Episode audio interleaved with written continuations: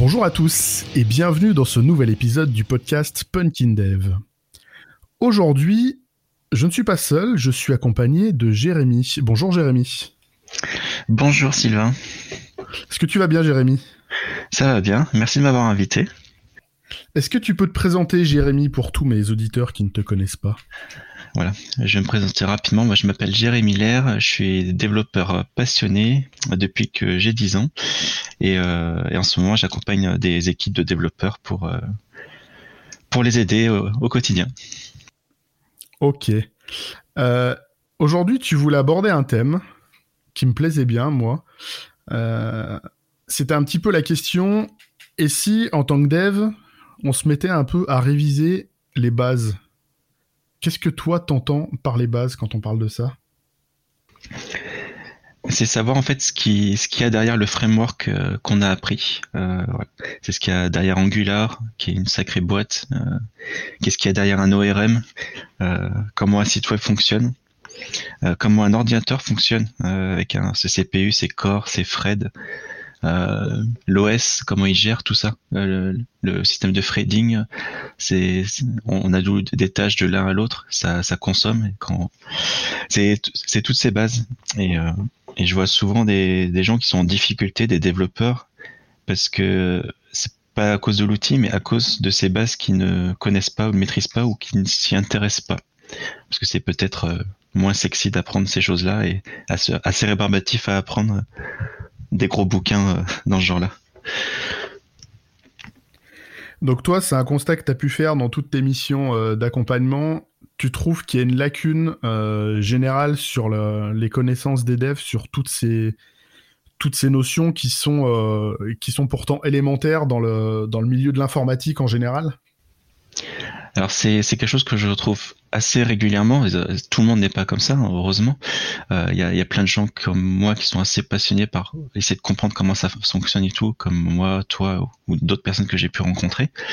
Mais euh, la, pas mal de, personnes, en effet, ne, savent pas ça et sont bloqués. Et quand je passe du temps avec eux, des mois, et qu'ils sont ouverts à écouter ça et à partager, ils se retrouvent en général très reconnaissants et me disent un grand merci pour comprendre enfin comment ça fonctionne derrière et se, se trouve plus efficace. Et, euh, c'est pas lié à la à l'expérience de la personne. Une personne qui sort d'école ou une personne qui a déjà 10 ans d'expérience euh, peuvent avoir ce problème-là de pas connaître la base et d'être bloqué euh, à un moment donné dans, dans un de leurs projets. T'en as quelques-uns des exemples comme ça de, de blocage précisément dû à ce manque de connaissances? Oui, oui, euh, on peut parler d'un cas que tout le monde doit connaître ou a entendu déjà parler, c'est les, les ORM. Euh, c'est un outil assez pratique. Donc en général, quand on commence, c'est assez magique. Euh, ça fait tout sans faire de requêtes, c'est cool. Et après, bah, le premier constat, c'est qu'on se dit ah, c'est lent, ça marche pas, pourquoi, etc.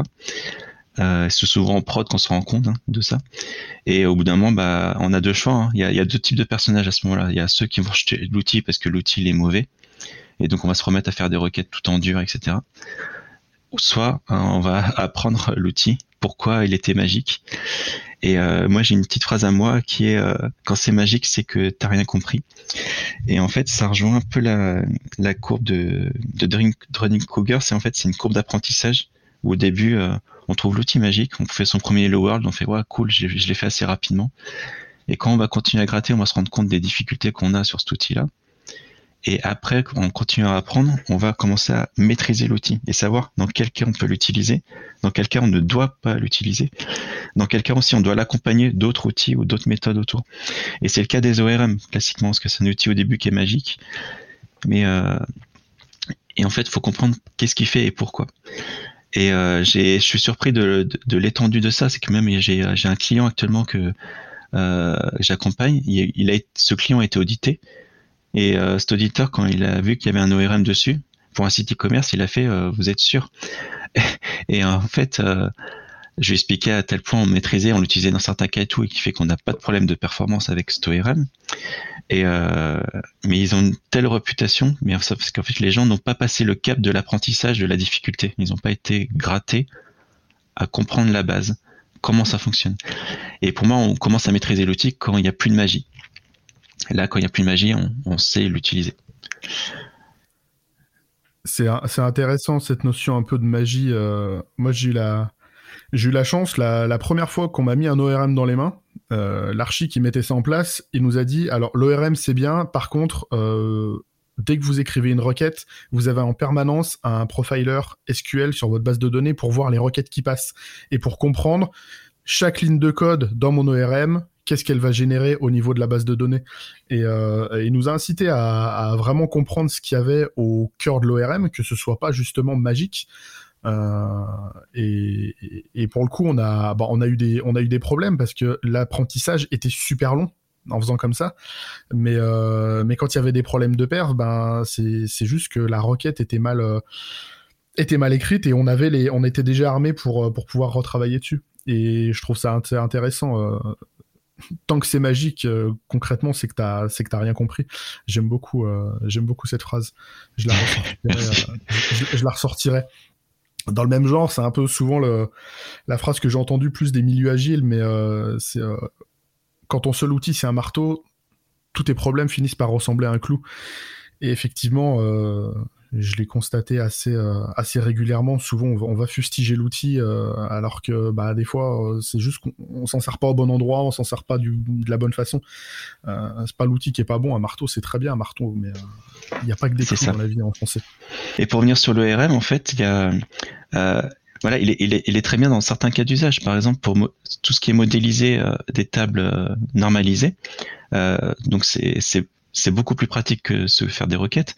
Par contre, quand on est dans un modèle plus CQRS où on a des tables dénormalisées, euh, pour le coup, passer par nos ORM, c'est un peu plus lourd, euh, voire des fois euh, pas forcément utile. Donc, euh, faut, juste savoir pourquoi on utilise cet outil, qu'est-ce qui va nous apporter comme plus-value. et il faut avoir un bagage d'outils. Il faut avoir au moins, je sais pas, par, domaine de, de, compétences, par trois quatre outils, ce qui nous permet de choisir le bon suivant le, cas qu'on a utilisé.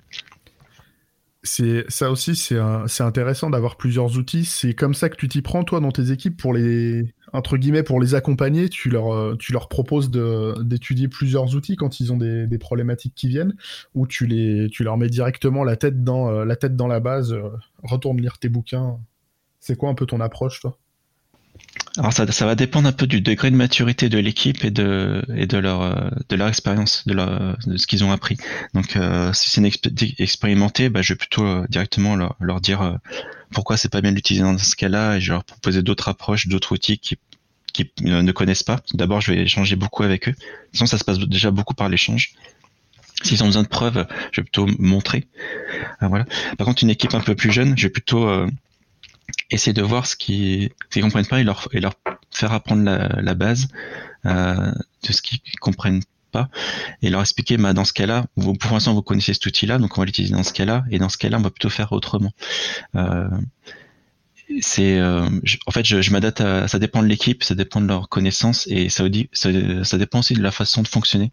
Il y en a qui sont plus plus aptes à apprendre des nouvelles choses, d'autres un peu plus braqués. Donc, il euh, n'y a, pas de réponse unique pour ça pour le coup. Je, m'adapte vraiment à, l'équipe. Je pense que c'est mieux. Euh, je pense aussi que c'est mieux comme ça. Euh, dans nos discussions un petit peu qu'on avait avant, à un moment, tu évoquais un petit peu parfois le, problème de la culture, la culture en, recrutement dans nos métiers. Euh, qui vient vachement appuyer cette, euh, cette problématique-là. T'en as des, euh, t'en as deux trois à nous raconter là-dessus? Bah, sur les annonces, ouais, c'est, révélateur, c'est qu'il y a, c'est que je, je pense que c'est venu de la communauté des développeurs, mais du coup, on a des annonces où les, les recruteurs recherchent des gens qui connaissent un langage. Euh, ils recherchent pas des gens qui, qui savent euh, travailler en équipe ou qui savent coder ou qui savent euh, euh, faire du voilà, je vais donner des exemples. J'ai encore des offres récemment. J'ai reçu cherche une mission pour quelqu'un qui fait du C Sharp.net. Êtes-vous intéressé? Et moi ça ça me parle pas. Ça me parle pas cette cette mission. C'est on parle d'un outil. On parle pas de l'équipe. On parle pas de du secteur d'activité. C'est pourquoi? C'est un éditeur. C'est c'est pour la santé. C'est c'est c'est pour renforcer l'équipe. Voilà, on parle pas de la mission. Donc je peux pas être intéressé par une mission qui me parle d'un outil. L'outil, je le connais. c'est pas ce qui va m'intéresser. Donc euh, c'est plutôt dans, quel cadre euh, la mission on va, on va intervenir? Est-ce qu'on intervient en tant que lead, euh, renforcer une équipe Et il y a plus en plus de missions comme ça. Et quand on demande un peu plus de gratter l'annonce, on demande un peu plus d'offres, bah, souvent les recruteurs n'ont même pas d'informations. Ils savent juste ça. Euh, et le deuxième truc, c'est que je pense aussi que les gens apprennent plus vite les frameworks parce que on leur demande vite de produire en fait. Faut vite sortir un résultat. Donc les frameworks sont productifs à ce niveau-là pour sortir un Hello World. Donc il faut pas longtemps, même pour un nouvel outil, euh, je prends un, c'est dans un jour je pourrais sortir euh, facilement ça. Et, et du coup on n'a pas le temps d'apprendre la base. Et il y a des écoles de formation rapide euh, qui apprennent à être développeurs entre guillemets. J'ai vu des trucs, euh, être ingénieur euh, en, moins d'un an, c'est on n'a pas le temps d'apprendre ces bases-là. Donc on va apprendre à produire du code, mais pas le produire bien. En tout cas, c'est mon avis. On en revient souvent un, petit peu sur cette discussion, euh, cette discussion là. Après, alors, je, fustige pas du tout les recruteurs qui recrutent comme ça. Je pense qu'on récolte un peu ce qu'on a semé. À Exactement. Faire trop de, à faire trop de hype driven développement. Ah, il y a ce nouveau framework qui est à la mode. Vas-y, on va, on va tous aller à fond là-dedans. Euh, du coup, on est maintenant on est recruté comme ça parce que euh, je pense que c'est ce qu'on a trop mis en avant. Bah, les gens recrutent ce que les développeurs cherchent en fait, la majorité. Et donc, comme le marché est tendu, bah si les gens sont à fond sur du React, du Angular, des choses comme ça, je critique pas ces frameworks. Hein. Ces frameworks qui sont magiques, mais justement parce qu'il faut beaucoup de temps pour les, les, maîtriser. Bah, si les gens sont friands de ça, bah, les gens vont chercher à recruter ces gens-là euh, parce qu'ils en ont besoin. voilà. Merci Jérémy. Je te propose de clôturer là, même s'il y aurait encore euh, des tas de choses à dire. Euh, si les gens veulent te suivre un petit peu, ils peuvent te retrouver où? Bah, Sur LinkedIn, euh, avec mon nom, prénom, Jérémy Lair, et sur euh, Twitter, euh, at softlair, S-O-F-T-L-A-I-R. C'est noté. Merci beaucoup, Jérémy. Merci à, toi. Bientôt. À bientôt. J'espère que cette petite invitation à revoir vos bases vous aura plu. Si tel est le cas, n'hésitez pas à partager, à venir en discuter sur les réseaux sociaux. De mon côté, il me reste à vous souhaiter une excellente semaine. À mardi prochain pour un nouvel épisode et d'ici là, geekez bien et codez bien.